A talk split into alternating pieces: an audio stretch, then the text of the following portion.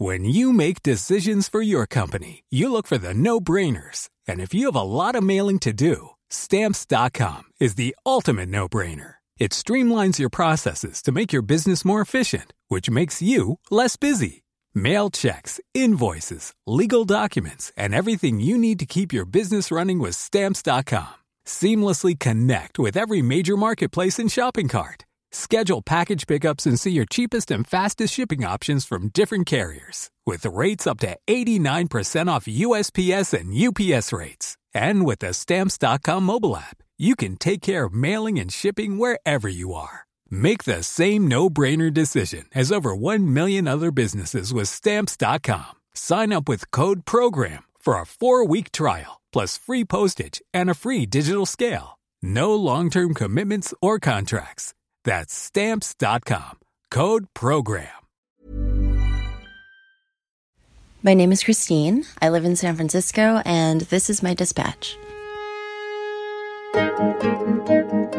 I'm currently enrolled in a psychiatric partial hospitalization program, and it's kind of a skill based program, so it's almost like going to classes. And um, it's a therapeutic program that helps me deal with uh, mental health struggles that I have been having. Um, I was at program on Monday, the 16th of March, when the shelter in place mandate or order came through from the city of San Francisco. You know, the question of whether or not program would continue came up. Um, immediately, we all started asking what exactly essential activities were what would remain open. Uh, you know, it said that essential activities included get, seeking medical care and, you know, being in partial hospitalization. Um, you know, for us and for the therapists and for the doctors, I think the consensus is and was that coming to program is essential. It's essential for our mental health and well being. It's essential for our physical health and well being because you know, it keeps us alive. Um, since the existence of the virus, or since the news of the existence of the virus, since the shelter in place, um, I have to say, going to the hospital has been crucial for me in that it's a safe haven and it's structure that I need um, as not to fall down the rabbit hole of all this weird information and, you know, the internet. So I'm pulling up to the hospital.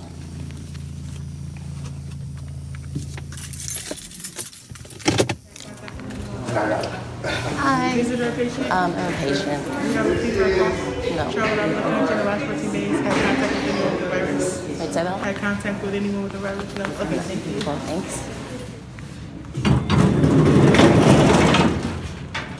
You know, it's kind of been funny to witness my otherwise well adjusted friends in full on coronavirus panic mode because I don't know, there's a part of me that's like, well, the way you feel, I kind of feel all the time. The way this world is ending kind of feels like it's ending all the time to me. It's been a reminder that sometimes our struggles are our superpowers. That's definitely the case for introverts, for people who are struggling with their mental health. Uh, for me.